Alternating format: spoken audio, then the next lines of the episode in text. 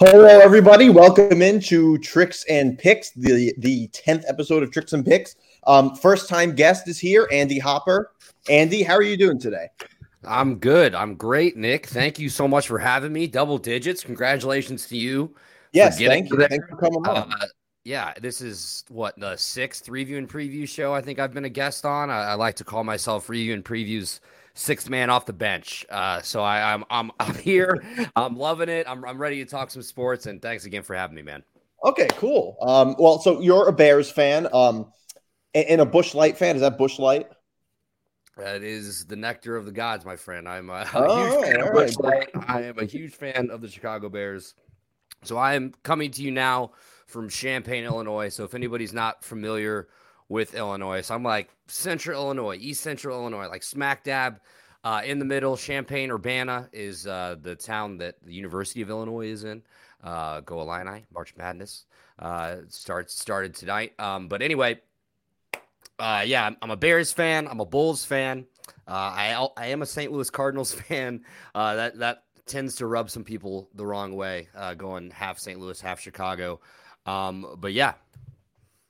Saint Louis Blues fan too? No, I technically a Hawks fan. Uh, see, I, I'm not huge into hockey. Like I, no, no, I'll no. watch it. Uh, yeah, so uh, I'm not huge into hockey. But when I was in college uh, at Illinois State, my like all of my roommates were from Chicago, and that was like in the middle of the Blackhawks, you know, three championships. So I definitely became a Blackhawks fan just because it was another excuse to uh, drink. You know, I was nineteen, twenty, twenty-one years old in college uh, with my roommates. So I, I'd consider myself a Hawks fan, even though they've been pretty abysmal for the past like three seasons. But yeah, yeah. So I don't know if you saw this. Um, now, this obviously rubs me the wrong way because I, I hate Tom Brady. Um, but, you know, he just he decided he's coming back. Tom Brady is coming back. And I never thought I could hate this guy any more than I already did. Um, other, but the fact that he just said, I'm retiring, and then forty days later, which is the span of time of Lent, he basically gave up football for Lent, essentially, and then came back forty days later. Like, what's wrong with this guy? And, and like, so many people are saying, like, well, you know, he hated being around his, you know, his kids and his wife all the time. But the thing is, how is that any different from any other offseason? Right. Uh, yeah, I don't, I, I don't know. This, the whole... You know, I, I said this a couple weeks ago to, to, to a couple buddies. It's just like his whole retirement just really felt unceremonious. It felt it, did, it didn't feel right. And yeah, I know what you're talking about. As uh, I mean, I've got a two-year-old. I've got another kid on the way that'll be here in like sixty days. Uh, so I, I can speak to how annoying children can be. I, I understand that. Those the memes that you saw where it's uh, Tom Brady and it's like fuck them kids, or it's like uh, Gis- Giselle asked him to take out the garbage one time and he said, "Yeah, I'm done with this shit." Or like it took it took forty days and he was like, "No, I'm over it." Uh, I love the Lent comparison, by the way. Love it. Grew up, went to Catholic school growing up. Uh, anyway, yeah, I just I can't say I'm shocked by this move. You know, he's. He's what, forty-four, forty-three, and he threw forty plus touchdown passes last year. Like last season was not one that I felt like he was ready to walk away. Just looking at his body of work, looking at that team that they had in Tampa Bay, that championship window is still wide open in my opinion. I know they already got one, um, but yeah, I, I can't say I'm surprised by this move, but it is a total Tom Brady uh Yeah, let's let's announce this on Selection Sunday, an hour after the bracket was announced. He knows he truly knows how to steal some thunder, and that that's what proves to me the N F L rules all as far as you know the news cycle goes. We saw it with the Aaron Rodgers contract a couple days ago. Any free agency move is pretty much goes to the forefront of Twitter, YouTube, social media, anything over uh, the sports that are in season right now and, and actually going on, but. Can't say I'm surprised by this Brady move. Going to be interested to see if this means we get an unretirement from Ali Marpet. Uh, has, does anybody know where Gronk is right now? Because uh, Tom, I'm sure, has him uh, on the phone. The the Bucks just traded for Shaq Mason, uh, who he had a previous relationship with uh, in New England to replace some of the holes they needed to fill on the offensive line. But I, I don't I don't really know what's wrong with Brady. I think he's just he's a little addicted to winning. I think what happened was his wife really wanted him to retire, and then he gave in and then just didn't want to do it anymore. That's probably what ended up happening. No, what, what probably happened was, and you usually don't see this from athletes. Most of the time, athletes don't just get up and walk away when they're still the best. That almost never happens. Uh, usually they're like hobbling, like you look like Peyton Manning in his last year. Like he was terrible. Uh, usually that's what happens. But this time he was one of the best. Maybe he had like the whole Seinfeld thing. He wanted to go out on top. That could have been it. Um, th- that's what I thought, at least at the time. But I will say, I do think that the whole retirement almost felt kind of fake. Because like the way, if you if you read his retirement statement, it seems like he wanted to keep the door open. He's like, for now, I'm going to be stepping away from football. It seemed like a right. weird thing. People kept talking about like, like in sports media, where is Tom, where would Tom Brady go if he comes out of retirement? Like, why are we assuming he's coming out of retirement? It was just a weird kind of thing. Like Andrew Luck retired when he was like thirty years old. And we were all just like, okay, he's done. Like he's not coming back. When nobody was talking about, oh, where's Andrew Luck going to go? Like the whole, the whole thing just felt kind of fake. And the door was still open uh, with, with Brady.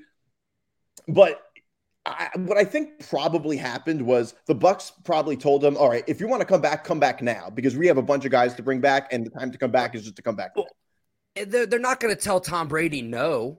They're not. I mean, you're not going to yeah. tell the best quarterback of all time I like that, oh, hey, you know what?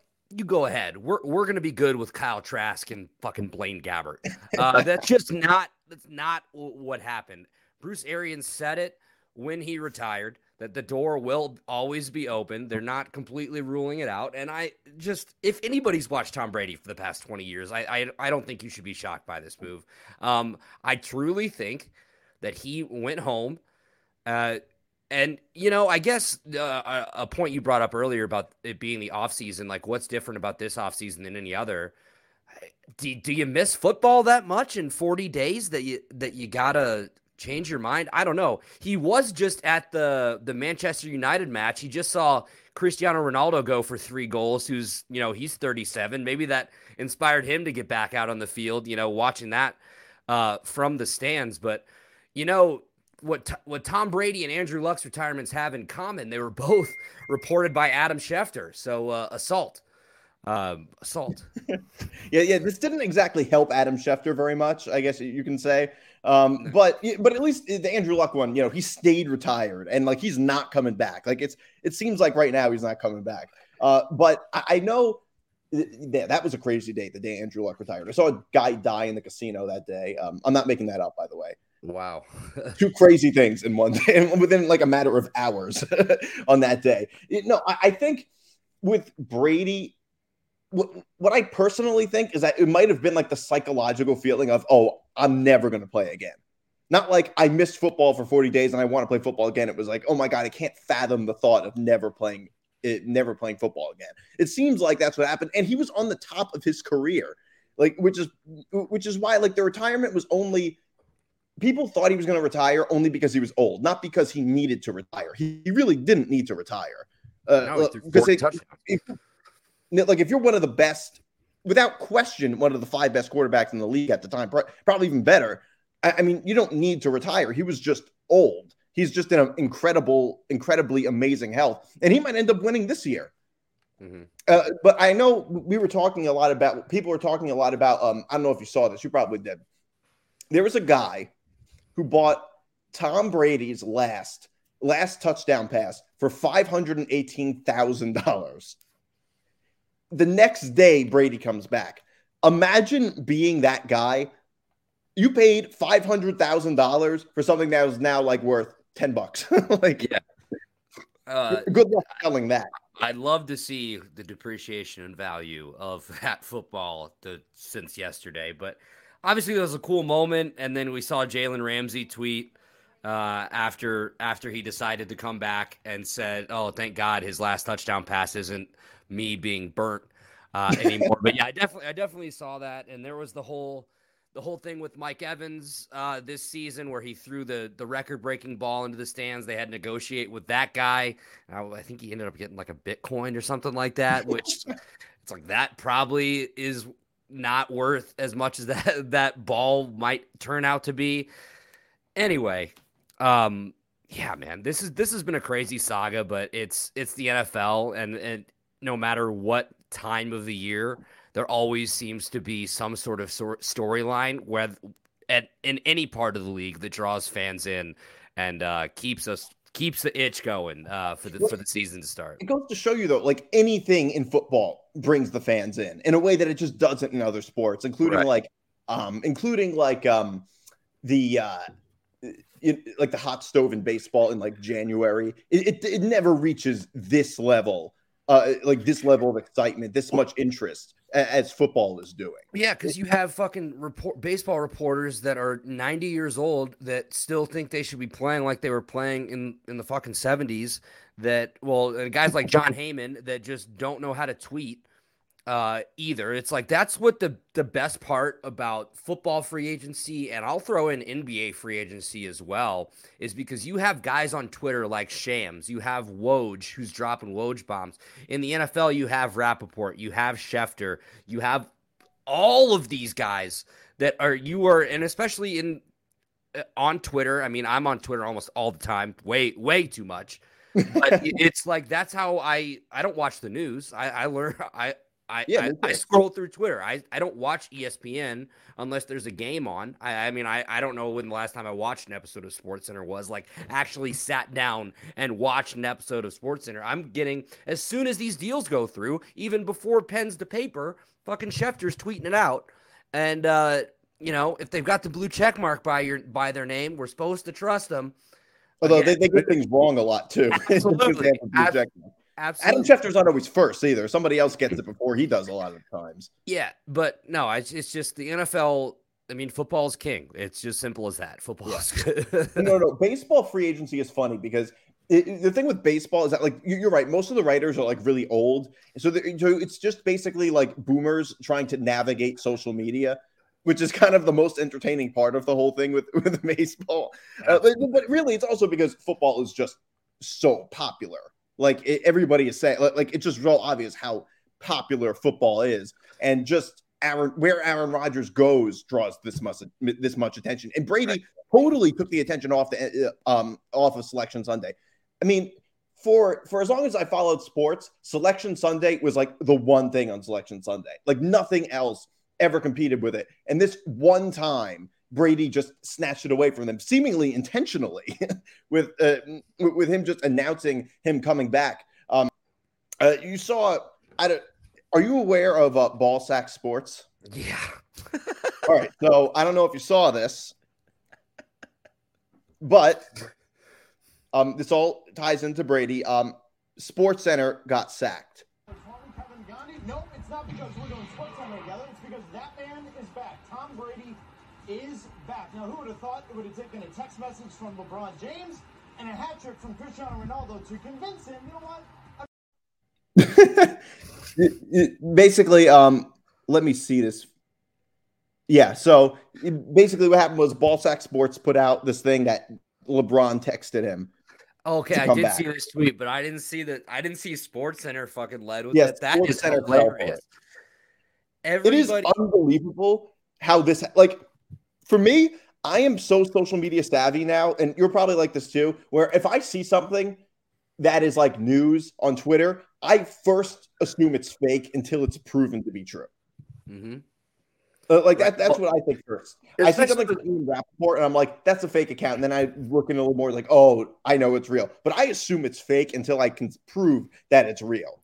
Right. It's like you see one too many Adam Schefter tweets and uh, you, your vision gets a little skewed. But the Ball Sack Sports thing is so funny because they've gotten people like every time they put something out, they are getting quote tweets and they're getting reaction. That, that's absolutely what, what the account is for. But it's just I can't believe somebody in their right mind can look at the at that says Ball Sack Sports and be like, oh, yeah, this is a real quote. Like the thing they did, like the thing they did with Paul Pierce, and where like or they do it with every fucking basketball player that played in the early two thousands. Or no, they did a fake Josh Smith quote, which was hilarious. That said, no, LeBron wouldn't have lasted in my era. Josh Smith was drafted like the year before LeBron. Yeah, people were like, like what five years ago, Josh Smith. Like, yeah, yeah. uh, which in his prime, he was really nice. He was, he was good, but I mean, obviously he's not LeBron level. Um, but it's just the things that you can get away with on Twitter now, if you just appear to be a tad bit professional, like you said. There are a lot of people like the two of us that would call themselves social media, social media savvy, doing the quote card like that with the picture of the two of them. It's exactly something that SportsCenter yeah. or Fox Sports or any of these or big media outlets legitimate. would put out. And so, yeah, this SportsCenter gets sacked, dude. That's That's yeah. hilarious. That is hilarious. Well, they also got Jerry Recco on W F A N. Um, the, he does the updates. You probably don't. You're not in New York, but uh, they, they got. I know W F A N, but I don't. I don't know Jerry, unfortunately. Yeah, he did an update, and uh, the uh, it was the Kevin. It was the Kevin Garnett one. Oh yeah, I remember about that LeBron, one and, and it was like in his update and everything. it, Sorry, it, how dumb are you guys? it, it is. It, it, it's but like like you said, I don't see how anybody can see Ball Sack Sports. Like, it's bad enough it doesn't have a blue check, let alone the name Ball Sack. mm-hmm. Re- reputable media outlet, Ball Sack Sports. It's like, I mean, fuck. Yeah, I, I, just, don't, I, I just don't even know. I just don't even know. All right. So, so I assume you already made a bracket. I did. You did. Um, are you a bracket polygamist or a bracket monogamist? Uh, okay. So this year was the first time in probably fifteen years that I've only done one bracket. I only did one uh, of classic pen to paper official. Not, I didn't even download the, the tournament challenge app. I was going to set up a thing for my podcast, but I decided I just literally was lazy and I, I, I didn't set anything up for it. Um, I saw Tom asked me to be in the review and preview one, and I just saw it too late. Um, so I have one. I did it for work. Uh, but, yeah, this normally I'm a polygamist. Normally give me all those brackets. I'm a pl- bracket slut. I, I, um, I, I'm a big believer in bracket monogamy. Okay, so you're big just believer. a one guy. All right, well, I'm, I actually I like it a lot that I did one this year, especially it was a classic. It was a, just a bracket pool for work. But, I, you know, I wrote it out. I actually, I did, I felt like I did more research. I took, I took my time more than you do when you're just, you know, on your phone, you know, it's similar to gambling. Like I don't really take my time. You're going through your app. You just go, yeah, I, well, this one's for money. So I'm, I'm trying to, I'm trying to, I, I, I was like, there's just guessing anyway. Yeah. Oh, it's all, it's all a crapshoot. It's just like gambling on college basketball is the last thing you should ever do. Um, yeah. But it's just brackets, brackets are the best. Normally I'm a polygamist. Normally I'll do more than one, but I'll have like my main one. Um, but this year, yeah, monogamy. I haven't won in nine years. I was sixteen the last time I won. It was nice. The year Louisville won, and it was the and it was the win that was vacated. So I don't even know if that win counts technically. What, so nine years ago, so that was uh twenty thirteen. thirteen It was the year Louisville. So that win that Louisville got was vacated. Right. Who'd they – did they play Kentucky that year in the tournament? Because I might have been. They played Kentucky in the tournament. I'm pretty sure they beat Michigan in the finals. Okay, if they beat Michigan in the final, I was not at that one. But there was – I went to the Sweet sixteen. I think it was – I think it was twenty fourteen. I think it was the year after. But it was – so I saw Michigan versus Tennessee and then Kentucky versus Louisville. And being at a Kentucky versus Louisville game, even at like a neutral court environment, it was in Indianapolis. So, you know, not that far from either of those cities was absolutely insane. Yeah, I, I can imagine. I'm, I'm sure I can imagine. I've never been to um, – I've been to the Big East Finals. I've never been to a tournament game. Um, so I just want to know who's in your Final Four. I'll go first, all right? All right. Um, I have Texas Tech. I have Kentucky, Tennessee, and Wisconsin. I have Kentucky beating Wisconsin in the finals. Oh, okay. First of all, Wisconsin in the final is gross. Uh, I'm, as an Illinois fan, I'm just very anti-Badgers, but we're similar here. I have – mine's chalky, but it's – I've got Gonzaga and Kentucky, and then I have uh, Arizona and um, Auburn. Um, I have Arizona over my Fighting Illini in the Sweet sixteen. I hope to God I'm wrong. Um, but just every Arizona game I've watched this year, I've been just so impressed with Tommy Lloyd's team. I mean, I, I want the Bulls to draft Benedict Mathurin when whenever he decides to come out. He is electric to watch. Christian Coloco in the paint has been awesome for them as well. Um, but I have Gonzaga over Kentucky, and then I have Arizona over Auburn, and I have Arizona over Gonzaga in the championship game. I have Arizona getting out earlier. I have Gonzaga getting out in the second round. Um, I don't okay. believe in Gonzaga at all.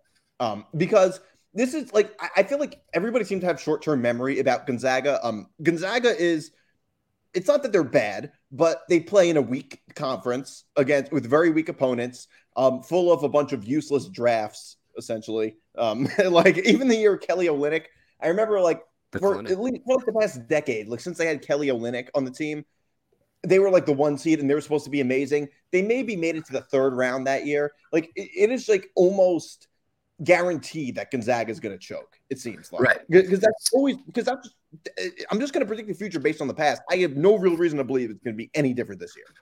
So uh, that is always the thing about uh, Gonzaga is they're always ranked so high, but uh, th- then again, you know, you said it, they play in the W C C. To the W C C's credit, they've got three tournament teams this year, which is, you know, that's more than they can say. Usually it's Gonzaga and maybe Saint Mary's gets in, uh, but they've got Gonzaga, Saint Mary's, and San Francisco in. Yeah, if that. Normally it's a one big one bid league, um, but I don't know, man. I I like Chet Holmgren a lot. I like Drew Timme a lot. Uh, I think Nembhard's a really solid guard for them. Mark Few's an outstanding coach. Um, would I be surprised if Gonzaga gets upset? Absolutely not. Would I be surprised if Arizona uh, loses to Illinois in the Sweet sixteen? I fucking hope so. I was talking to my buddy uh, today at work, and he has Seton Hall taking out Arizona in the second round. Um, how how far do you have Gonzaga going? Who do you have over them? The, the second round, I have uh, Memphis beating them in the second round. Memphis over them, and I. Honestly, I'm all for that. I want chaos in March, right? That's oh, the best that's, part that's of March Madness. We enjoy yeah. it because it's chaos. Right. So I actually have I've got I've got Vermont going to the Sweet sixteen in my one bracket. I've got them over Arkansas, and then I think it would be they're at they're, Vermont's in Gonzaga's bracket. So I have them over Arkansas. I don't remember who it would be if they they beat who who they would beat in the second round and then losing to Gonzaga. But and then Auburn, I pretty much I picked I picked some teams where I know they just got dudes. Like, that's my favorite thing. It's like dudes. Like Kofi Coburn, he's a fucking dude. He's on Illinois, obviously. He's he's my guy, first team All-American. But when I think about Gonzaga, Chet Holmgren, that's a top five pick. Yeah. Uh, when I think about Arizona, I think about Ben Mathurin. I think about Coloco. I think about Tabellus, uh, Kirk Creesa, if he is uh, healthy. When I think about Auburn, I think about Jabari Smith, who's probably going to be the number one overall pick. And then when I think about Kentucky, I think about Oscar Tshiebwe, who's been uh, just an incredible, incredible for them uh, in the front court. And as much as I hate to pick Kentucky too, and like I'm not, it just. I don't know. I, I sometimes you ever you ever fill out one of the brackets and you get done and you're just like, okay, this is disgusting, but I hope yeah. it works. Like that's kind of where I was at. Yeah. Uh, this year, because it's been such a like a weird year of college basketball. Because I feel like there hasn't really been one team to me that has proved that they are the best. Like I would say, if you gun to my head, best team in college basketball, I'm saying Arizona. I think that highly of them. Um, but like. I there's there's arguments for Gonzaga. There's arguments for I guess what, fucking Baylor and Kansas or or one seeds yeah. as well. There's arg like this field just feels really open to me, and I'm just I will not be surprised. I'm not going to be surprised if it's Gonzaga, Arizona. I won't like uh, my buddy Ryan, who I do uh, who I have on my podcast to do gambling show. Uh, some uh, gambling segment has Kentucky and Tennessee in his final. Like oh. Let's get the crazy. S E C, let, let, let's get two S E C teams in. You know, no, it's actually interesting. The S E C is really strong this year. They have six teams in. Um, a bunch of them are very – and they're beating – and these teams are beating each other up. I mean, I like Auburn. I'm not that high on Auburn anymore right now, I'd say. They've, they, they've, they've been on a little bit of a cold streak within the past month. They can't month. play on the road. Auburn, they were great. They can't play on the road. They were tough They were tough on the road. I hate Bruce Pearl with a burning passion. He's, he's a douche. But uh, I just – like I was saying, I, I just think, like, in the tournament, when you think of moments, when you think of some of these teams, like, that come out of nowhere, they, they just kind of ride the back of one guy. I think about Kemba and UConn. I think about Davidson and Steph Curry. I'm not, listen, I'm not comparing any of these four guys that I mentioned from these teams to the likes of Kemba and Davidson, but sometimes all it takes is one guy in March. Think about Oral Roberts last year, riding Max uh, Max Asmus just out of nowhere uh, to to their stellar run.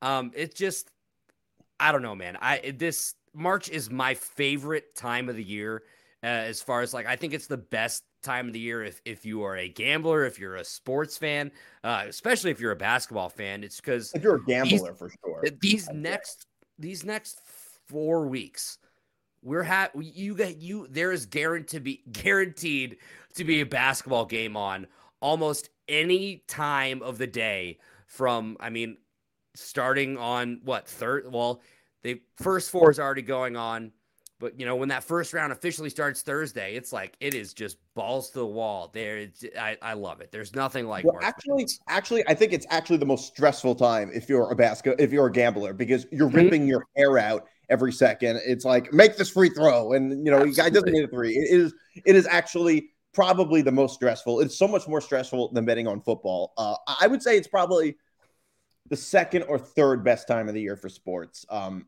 I'd say number one is October. October, November, I'd say, is, is, is I think, is around the best time. Because then we have uh, college football, N F L, uh, and uh, you know, the start of the N B A season and M L B playoffs. So that, I think, is a, a great time. But, you know, Thursdays and Friday, I, I don't know what your work schedule is like, but hopefully I'll be able to spend a lot of time just being lazy and watching college basketball all day on Thursday. Yeah, so I, uh, for the past five years, I was I was a bartender. So I was just like the bar. At a sports bar? At, yeah, sports bar. I was I worked at a Beat Ups. So it was just T Vs everywhere. I got to watch everything. It was perfect. Now I'm I, I transitioned into car sales. So it's not quite that. I'm watching games on my phone and shit like that. And I'm I'm, I'm still keeping up. I'm not watching as many games as uh, I am normally used to. So that's definitely gonna be adjustment. Um an adjustment, but you know, I bring my laptop to work. I can definitely throw throw a game or two up there. Um, but yeah, that, that is what. Also, I have Fridays off, so that's what I'm looking forward to most. Friday, I'm going oh, okay. full degenerate. I'm going. I'm bringing my T V that I have in here in my office out to the living room, going dual T V uh, with with the big screen out there, and just we're just we're just going for it. I just I love it. I think last year I had a three T V setup so I could watch every game that was on at the, at the same time. Um, I, I can't get enough of it. I, I just I just can't get enough of it. Yeah, it's it's great. It's great. Now, the one team I think that got snubbed was A and M.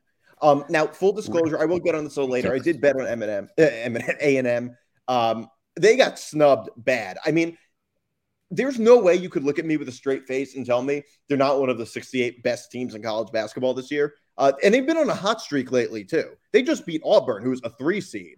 Uh, mm-hmm. it, it's not like, you know, they, it was a fluke. I mean, they were they were still well above five hundred. I don't know why A and M didn't get in. Uh, that, that, that, to me, was just ridiculous. And, by the way, I do want to talk about, speaking of conferences, the A C C was terrible this year. They got five awful. teams in. They're awful this year.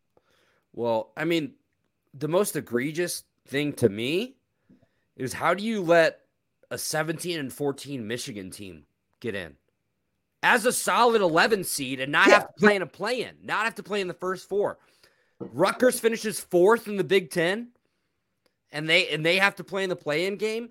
Indiana, I guess I'm okay with. They played their they played their ways in they played their way into the tournament, obviously with the win over over Illinois in the Big Ten tournament, and then just they they're tough. Trace Jackson Davis is awesome, and you know I actually do like Mike Woodson uh, from his time uh, as an N B A head coach. But it is the most egregious thing to me is how, is how you put Michigan just so solidly in the tournament. Missed me with the strength of schedule. They went seventeen and fourteen, and they lost nine games in the Big Ten. seventeen and fourteen. Okay, so for the sake of clarity, um, Texas A and M went twenty-three and twelve. Uh, like, and, like, I don't understand that. Does record not mean anything at all? Like, I can't imagine A and M's schedule and Michigan's schedule were that much different. I, I mean, how much stronger could their schedule have been? As far as As a, as far as like they were a, an eleven seed, an eleven seed as opposed to not being in the top sixty-eight. Like how much better could it have been? And I, uh, I mean, honestly, dude, this this has to do with their. You know how many people picked Michigan to win the Big Ten and go to the Final Four uh, at the beginning of the season? Like, it, it definitely has something to do with that. Like, it's, not, and, it's the preseason bias. Mm-hmm. Uh, hold on, I'm googling Michigan strength of schedule. Michigan basketball strength of schedule. It's okay, I'm pulling up the strength of schedule rankings right now. Tennessee number one. Okay, Michigan had the fifth toughest schedule. Uh, in the country. And let me. The truth is, though, I don't know how much I really trust with that because it's all like, like realistically, it's like all transitive. It's like well, they played this team and then they played that team and then right. It's all mathematical and not really quanti- not qualitative. It's just quantitative. So yeah. I, I don't really trust the whole like analytic strength of schedule things because like, let's say there's, for the sake of argument, let's just say there's like. There's three teams that, like in college football, for instance, there's everybody plays three or four non-conference games. One team plays, you know, three average teams, and another team plays two teams that aren't very good and one really good team. Like in a in a numerical mathematical sense, the team that played three average teams played a tougher schedule. But the team that played one really tough team and two really easy teams, realistically, they played the harder schedule. So I don't know how much of this I really trust with the whole right. analytical t- strength of schedule thing. So that's so yeah. So it said Michigan at five, and then Texas A and M had like the forty-eighth ranked strength of schedule. Again, I you you you are also like me. You're a manalytics guy. You're not an analytics. Manalytics. I'm about I'm about watching and seeing. It's that's that's one of my favorite memes too. Is uh, it's it's the guy, it's the two people on the bus. It's the dude on the right side that's looking out, and he's all happy, and the other guy's all sad. And it's like the the one the sad guy's like analytics, and the and the the happy guy's like that boy nice watcher. That's absolutely what I am. That's um, what I am too. And I I try to be a numbers guy. I try to be analytics. I just can't. I can't get into it. I, every time I feel like I listen to one of these analytics guys and I bet with them. They're just dead wrong every time. So I, I, I don't know, but it just, it sucks for Texas A and M being a twenty-three win team. And, you know, I definitely have some anti-Michigan bias being a, being a Big Ten guy and uh, just the, for their fraudulent Big Ten title last year where they just get to cancel games and be yeah. awarded a Big Ten title, which was ridiculous. Um, And Juwan Howard, oh and five against Brad Underwood. He sucks. Go mush somebody else's face, you fucking idiot. I, I, not, only uh, that, not only that, but they got better without him. Look how good they were without him. Phil, Phil Martelli is a better head coach, a better basketball coach than Juwan Howard. I do not care how many levels of basketball Juwan Howard played. I'm not trying to belittle that. He is definitely a million times better a basketball mind than I will ever claim to be. Um, but... As somebody that has played at every level of basketball, the highest level of basketball, how you can sit there and let a guy that is a complete foot shorter than you cause you to just lose your mind and act like you've never been in a handshake line before or you haven't played in the N B A. You haven't played in the national championship when you were in college at Michigan. Just like...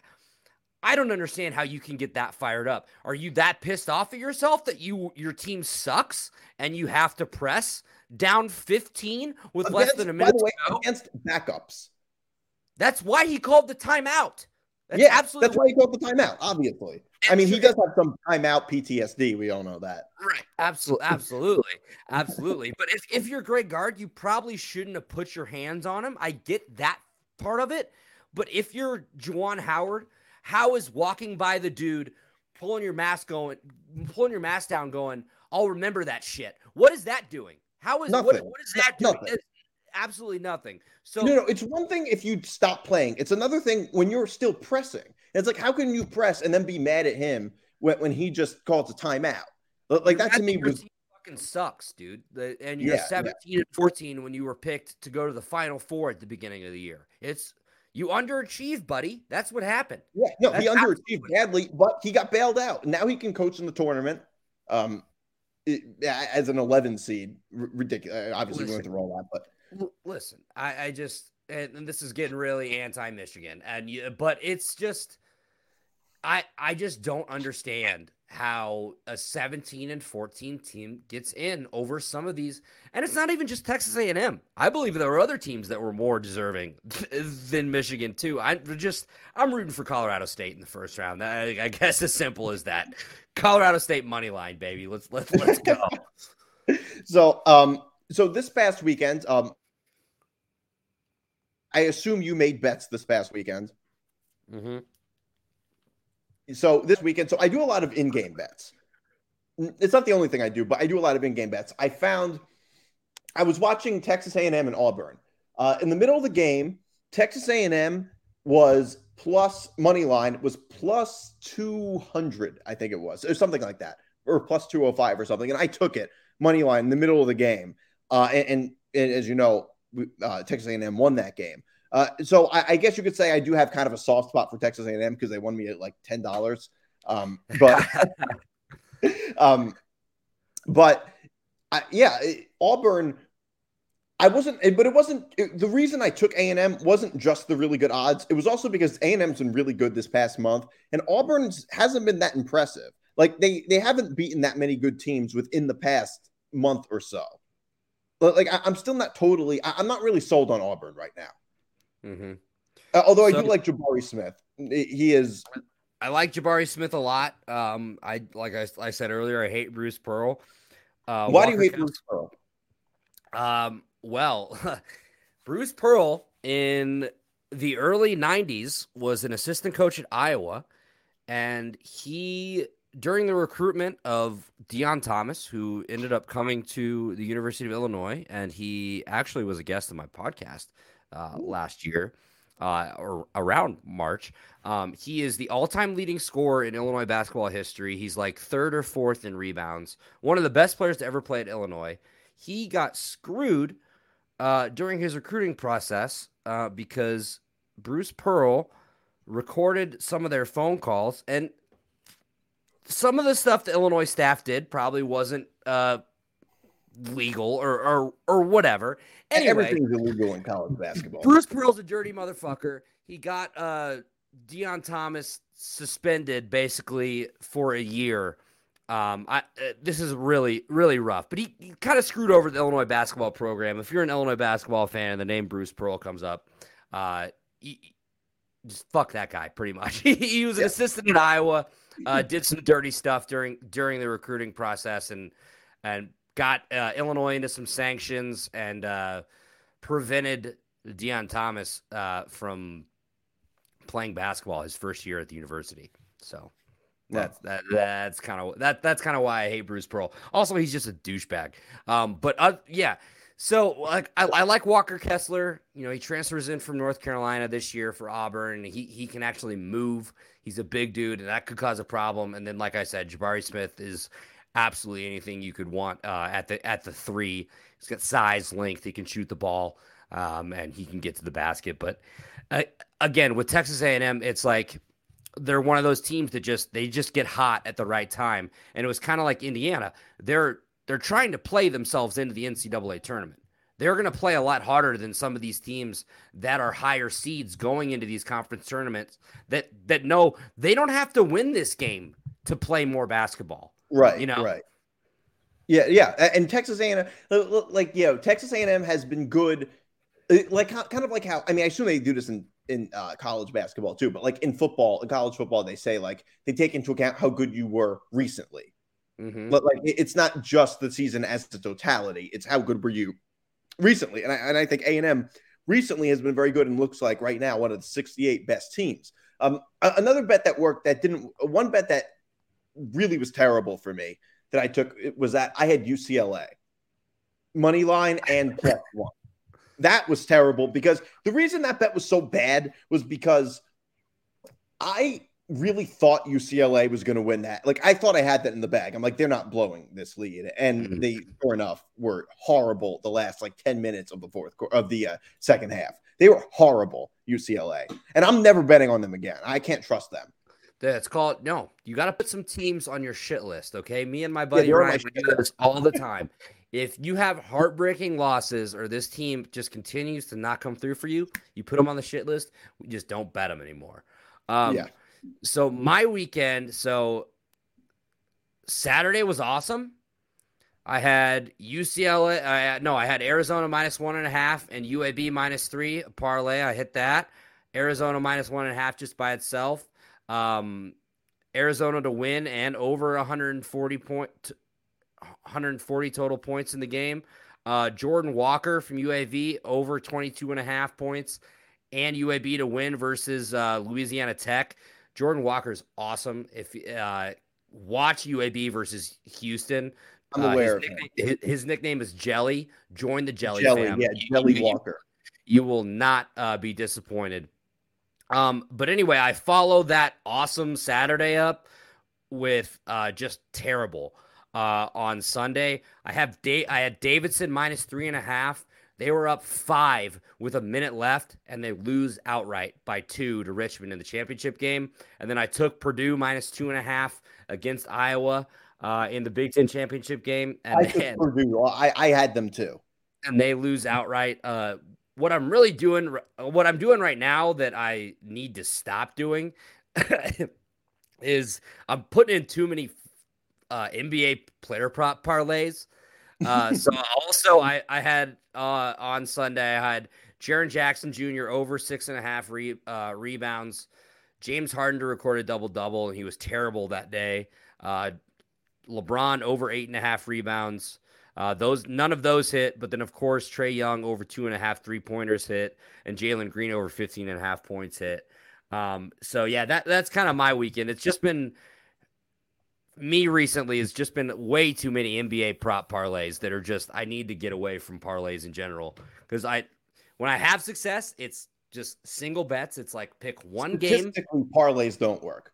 Oh, oh, no, they, they never that's do. Why, that's you, why they get promoted. See, you see the plus sign. You see the plus a thousand. Yeah. You see ten bucks to win one hundred, and you're like, okay, hell yeah. And then, of course, every, you know, once in a while or who knows how often uh, they'll hit. And, of course, you'll see the people. That That's the thing that gets me is the amount of people that are just handicappers or they post their picks on Twitter or, or wherever.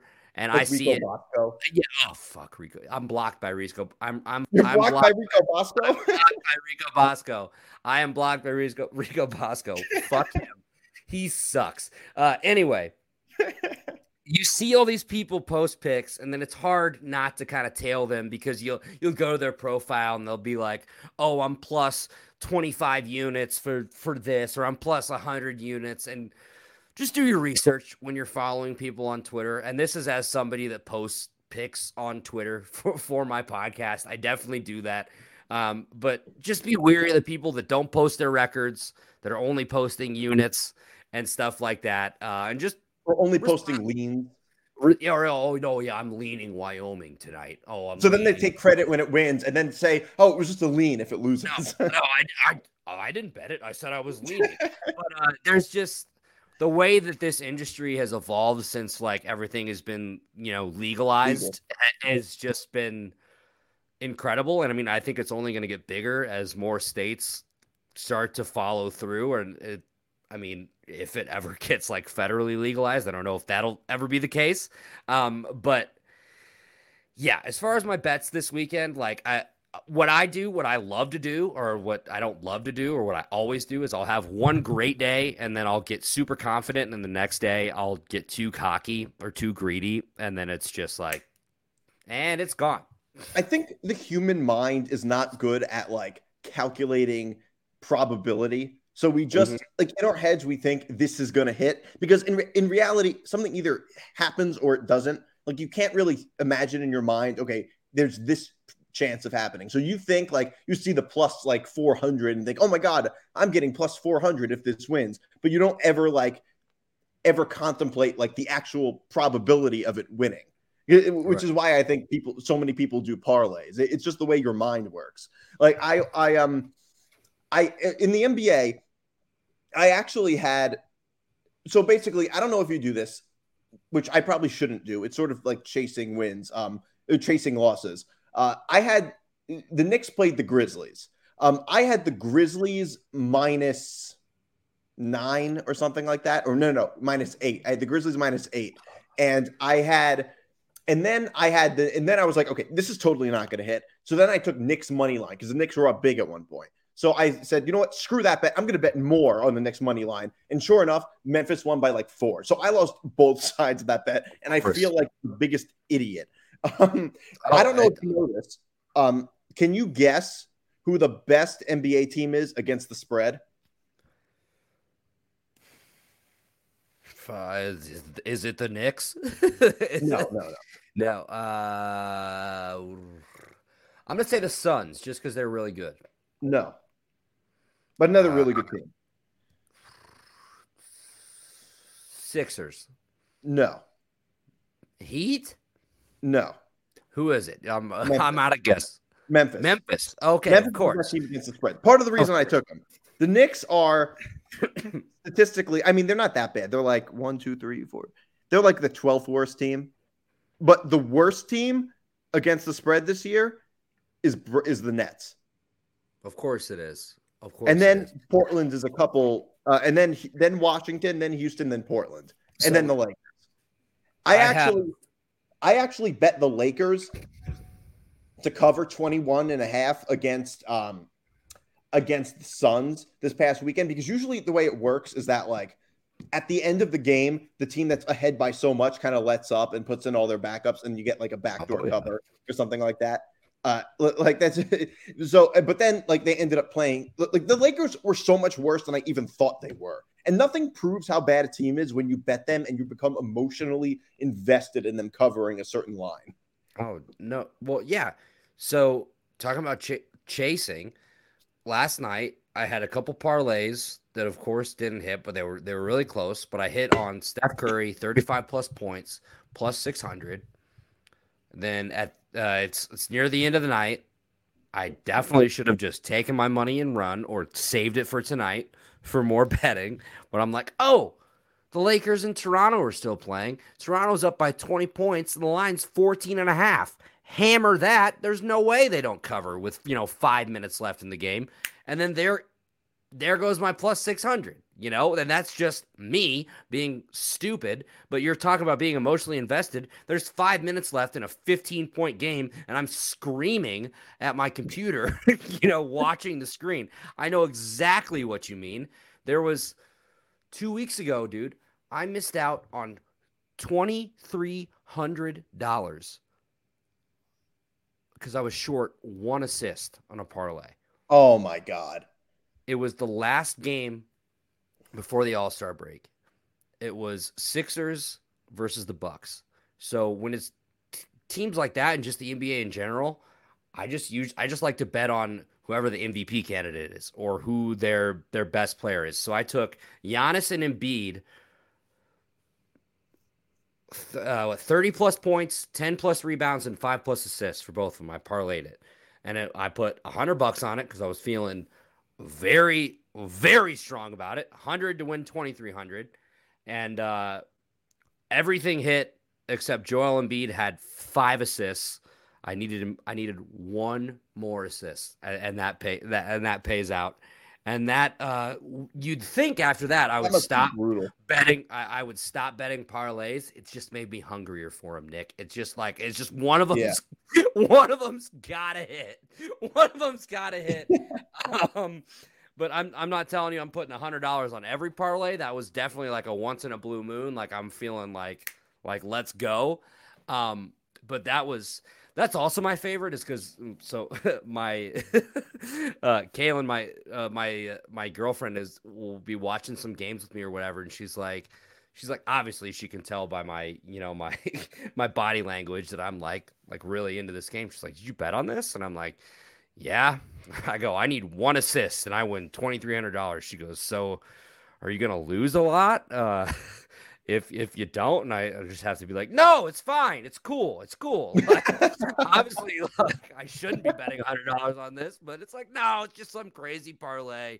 Uh, but yeah, dude, that's just – I've been telling everybody that will listen to me uh, about that one, because it that that hurt more than like any loss I think I've ever had. Because, you know, as a gambler, like when you bet a parlay, obviously, like you see the plus signs, and you said it earlier, it's like, oh, I'll put ten on this and I'll win like three hundred bucks. You're like, hell yeah. When you actually get that close and you start hyperventilating, and you go, oh shit, like, oh shit, this could actually hit. And you get like, ugh. It's just, there's, there's nothing like it. That is why, that's why it's, sports gambling is such an addiction. There's so many people, because it's yeah. just like, you talked about chasing losses. It's like, oh, well, I, oh, I just lost this, but oh, if this hits, if John Morant's hit, hit hits three plus threes, I get all that back. You, you know, it's just, that's. And sometimes you're more confident that something's going to happen than it really is. I remember oh, when I was God, eighteen, I was in the Bahamas, and I made this bet that Travis Trice, remember Travis Trice? Oh, yeah. Shout out Travis. He was a big three-point shooter on Michigan State. Mm-hmm.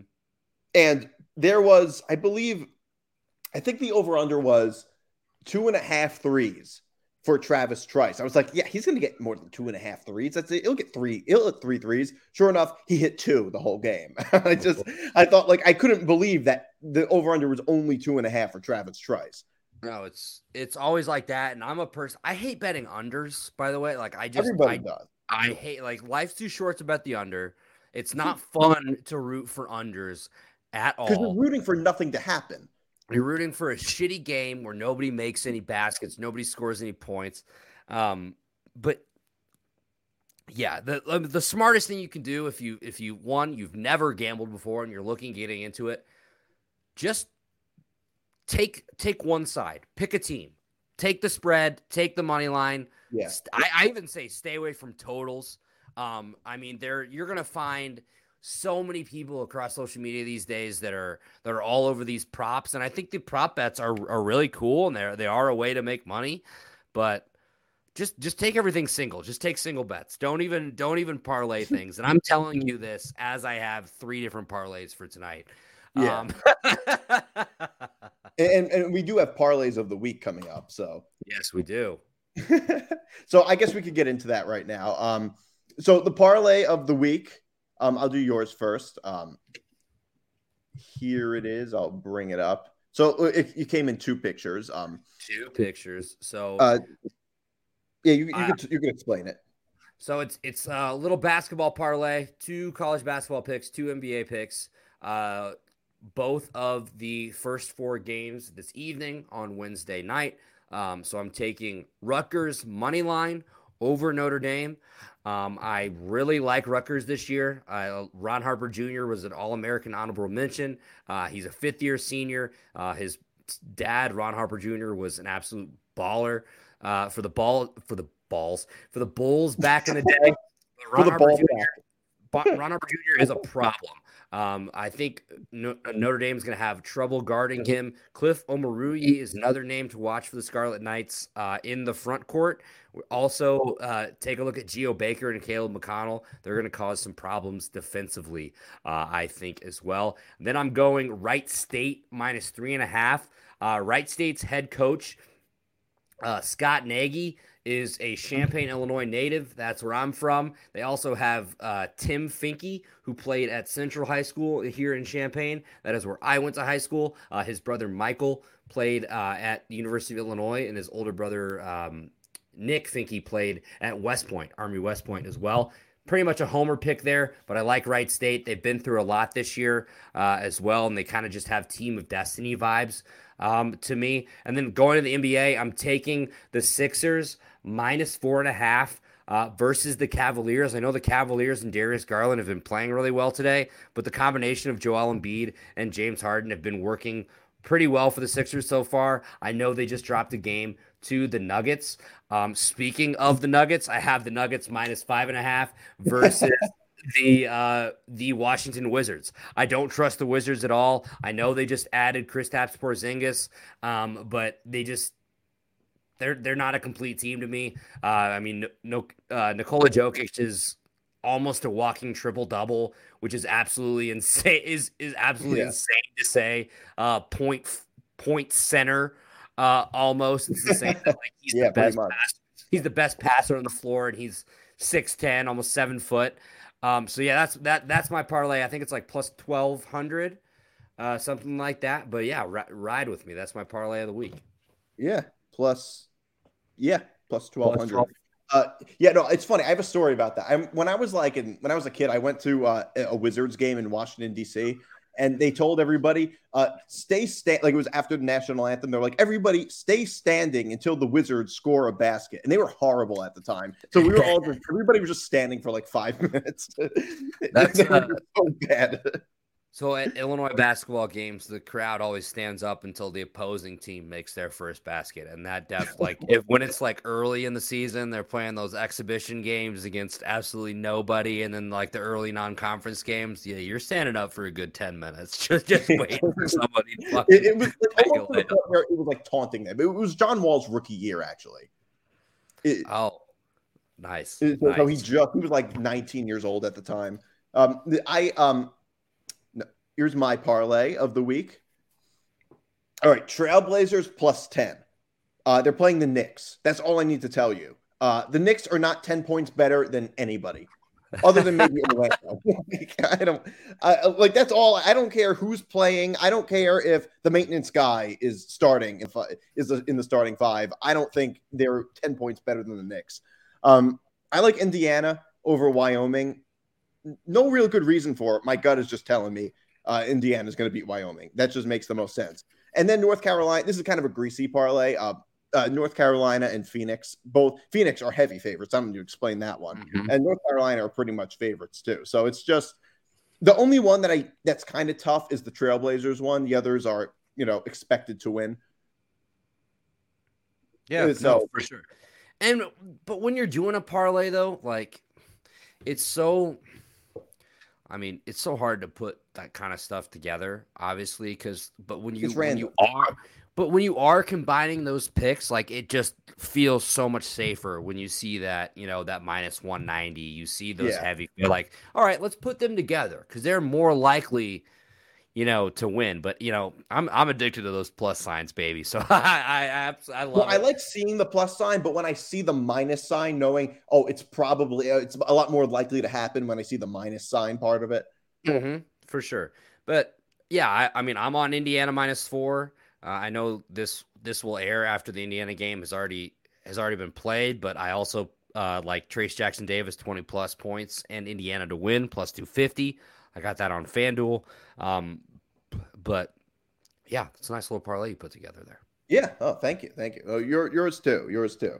Um, Hank did his last week. Uh, it lost. It was a hockey parlay. It was the first time I ever bet hockey. Okay. Sure enough. How bad did it lose though? Like, because I'll say if you put in a four leg parlay and you go zero for four, that's just as impressive as going four for four. That's true. That's a good point. that's just that's just as hard. He bet on the Rangers to win. Sure enough, the Rangers lost. Uh, Um, so th- there's also such thing as betting, if you don't know this, for where players are going to go. There's odds for it. I don't think you could do it on the apps. I tried looking for it. I, I couldn't find it. Um, so here are the odds from an article I saw two days ago. Two days ago. So this was the best I could do. Um, from two days ago for where Deshaun Watson is going to go next. So right now, can you guess which team has the best odds of him going to? Um, solely because, I, solely because I saw a report that said this team's the front runner. Front runner. I'm going to say the Panthers.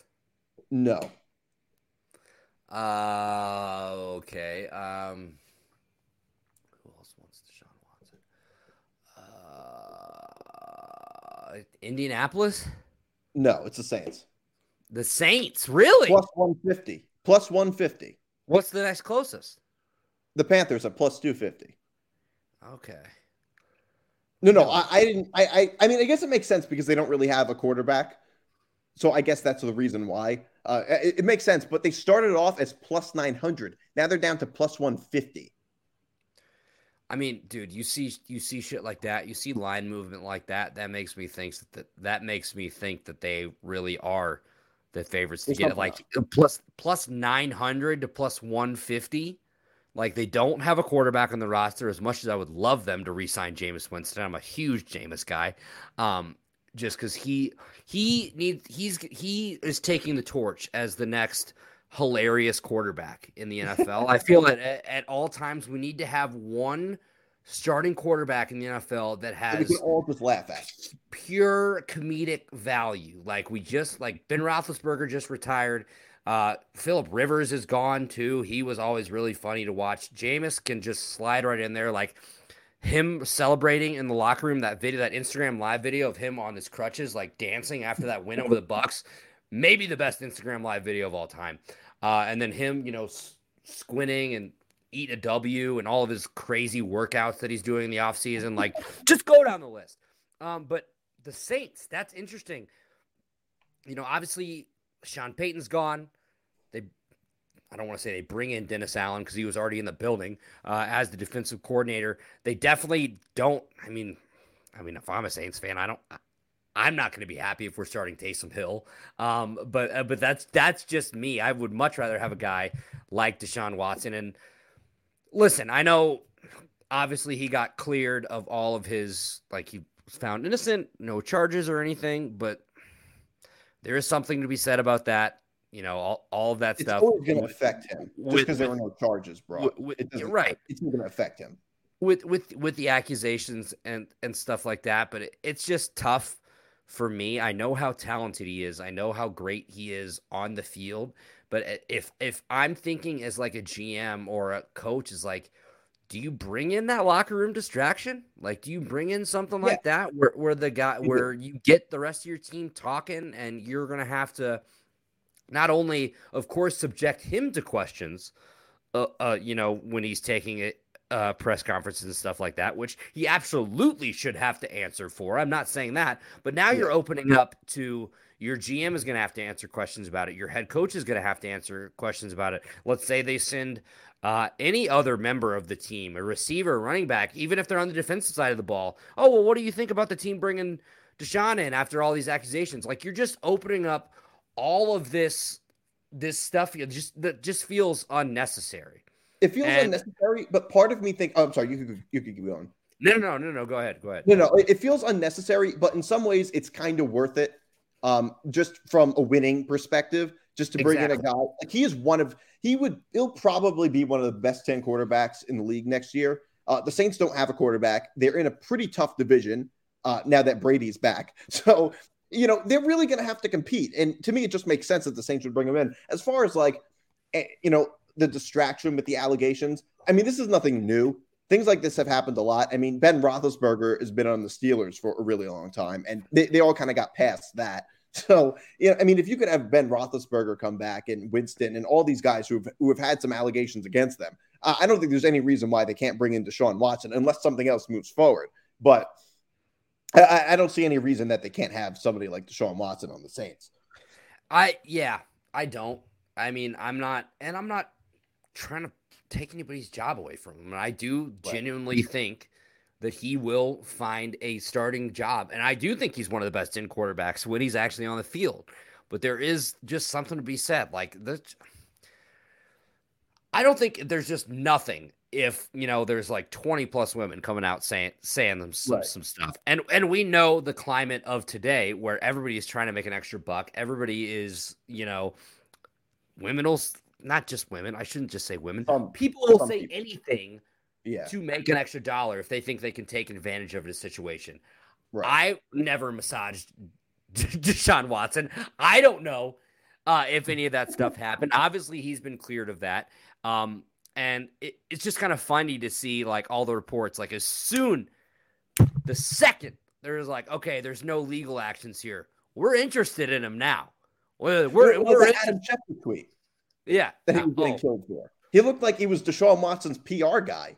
All time bad tweet by Adam Schefter. All time bad I, tweet. I, I, I will Terribly say, toned I, I will say that. So as as where he would fit though, on the Saints, absolutely. He would fit um, the best on, on the Saints. On the Panthers, sure. Um, pretty much any team that needs a quarterback. I don't know how you can look over this guy's body of work and not say he could probably help us on the field, you know? Yeah. Yeah, and so, you know, speaking of free agency, uh, the Jets had free agency recently. Um, uh, th- they got um, what's his, they got the uh, C J Uzomah, yes, uh, the tight end from the Bengals. Uh, they also they signed him for twenty-four million dollars. Uh, and then they signed uh, Jordan Whitehead, uh, the safety from uh, the safety from um, uh, from the Bucks, or, or supposedly they signed him. Like I looked on Wikipedia, he was still on the Bucks according to that thing, but I guess they signed him for that. And the thing is, and they signed um, Lakin Tomlinson, the offensive lineman, um, and, and they needed to make these moves because they have a young quarterback. They they need to. Put they, they need an offensive line around him. Statistically, the Jets secondary was the second worst in the league last year behind the Texans. And they have going into yesterday, going into the tampering period, the Jets had the second highest cap space behind the Colts. So they absolutely had to go. They, they absolutely had to start making these moves. And I'm actually pretty satisfied. Not to mention, we re-signed uh, Braxton Berrios, who is who is one of the better slot receivers right now. Uh, so actually, so far, I am actually, I wouldn't say happy, but, you know, kind of satisfied with what Joe Douglas has done so far. Sure. And, you know, I'm I'm surprised that they got C J Uzomah. You're talking about a guy that's been in Cincinnati his entire career. I don't blame him for seeing the bright lights of New York and being like, oh, that's that sounds pretty great. I'm sure Cincinnati isn't wasn't offering him twenty-four million dollars. And who wants um, to live in Cincinnati compared to New York? Absolutely.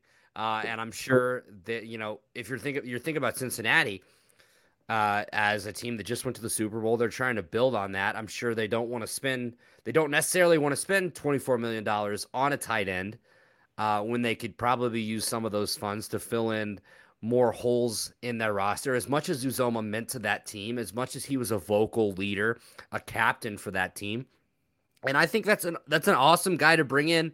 If you're the Jets, and an awesome guy to bring in to to have there just to be another voice in the huddle for Zach Wilson, another voice in practice or in the meeting rooms for him to kind of run stuff by. And he can ball. Like C J Uzomah is not not a like not a bad player. He is a solid tight end. He's probably not he's not going to be the flashiest name uh, that that you're going to see. The Jordan Whitehead uh, pickup is huge. Uh, for you guys as well. It just you just want as many pieces as you can right. put together, right? You want and, and for the longest time with the Jets, it just felt like they have not had those real like just dudes that you can hang your hat on and be like, okay, we're weak here, but we got this guy that's kind of kind of going to make up for that. And this just kind of and you know I said it when you guys hired uh, Saleh Salah. I don't know how you say his name. Salah. Incredible coach, Salah. Incredible coach, awesome defensive mind. He's been around this league. He's been around football for a long time. I think he's going to figure it out, and you kind of just you just got to go from there. And when you say the name Joe Douglas, you think about the moves that they've made in the past. You think about this shitty Jets team that, that we've seen for the past few years. So you, you kind of pucker up your butthole a little bit. You kind of just get a little tight. Uh, and it's sort of like I'll, I'll believe it when I see it type of thing with the Jets. Absolutely. So, as far as you know, we still have a little bit to go in free agency, but I mean, I think with Uzomah and Whitehead, those are two solid pickups. Two and Lakin Tomlinson and and Lakin Tomlinson. I like Tomlinson I like that move because the biggest problem with Zach Wilson was that he kept getting sacked, and you can't expect a young quarterback to thrive without an offensive line. You can't even expect a veteran quarterback to thrive at an offensive line. So as long as you, you know, we, you know, we have guys to protect him, you know, I can't complain about that. Absolutely. And that's, I mean, I know exactly about wanting your team to, to make moves to protect their quarterback. I'm a Bears fan. Uh, we need, we have so many holes to fill on the offensive line to protect Justin Fields. Um, but anyway, as far as the Jets go, I think you have to be excited, at least at the, the beginning, these, these, first moves that you guys have made. Obviously, we still have the rest of free agency to go. You still have the draft. They do have uh, two well. top ten picks. So, I mean, there's so much. There's so much potential there. There's so much potential there. Yeah, so much potential with the Jets. Uh, there's just one thing. We have a couple minutes left. Um, the M L B future odds. So uh, l- let me get let me let me pull this up for a second. Uh, so it, this is probably going to surprise you with uh, the M L B future odds. Um, Uh, hold on a second. Uh, so basically, uh, can you, do you know which team has the most I'm trying. I'm just trying to pull this up on my phone. Has, do you know which team has the has the best odds of winning the World Series this year? It's like who's the long shot or who's the favorite? No, no, the favorite. That's what I meant. The favorite.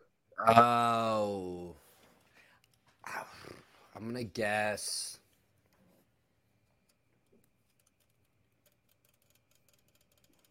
Dodgers. Yes. I th- I Dodgers mean, I think- are number one. Can you guess number two? I'm going to go. Of, think of fan bases you don't like. uh, the Yankees? Yeah, yeah. There you go. Sorry, Yank. He's the nicest Yankees fan I've ever met, by the way. He's too nice to be a Yankee fan. Um, absolutely. Can you guess? Number three is the Astros. Do you know who number four is? You're never going to guess number four. Is it the Mets? Yes. The Mets are number four. They, according basically, according to the odds, the Mets have the fourth best chance of winning the World Series this year in the M L B. Wow. All right. So we're going to wrap up now. Uh, thank you so much for coming on. Uh, I would love to have you on again sometime. Uh, thank you, everybody, Anytime. for watching and listening. Anytime, man. Nick, thank you so much for having me, man. Uh, oh, check me you. out.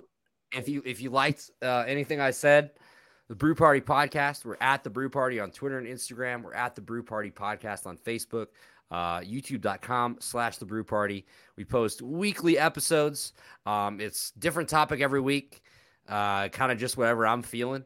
Uh, we cover all sports, uh, week uh, not weekly, but now for March, we're doing our weekly gambling segment, which is called Maloney's Moneyline, with my friend Ryan Maloney. Uh, he comes on all throughout the football season. We give out eight picks each. Uh, this this week for March Madness, we just did eight picks uh, against the spread for the first round. We also give out some futures for the Final Four national champion, uh, national championship and national champion. Uh, you can find The Brew Party wherever you get your podcasts, Apple, Spotify, Google, or just go to w w w dot the brew party dot com.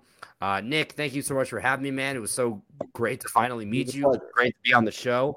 I'll have to have you on my show sometime, but yeah, cool, anytime, cool. You need, anytime you need a guest, man, just hit me up. I'm more than happy. Yeah, thanks to come a lot, man. Awesome. Thank you.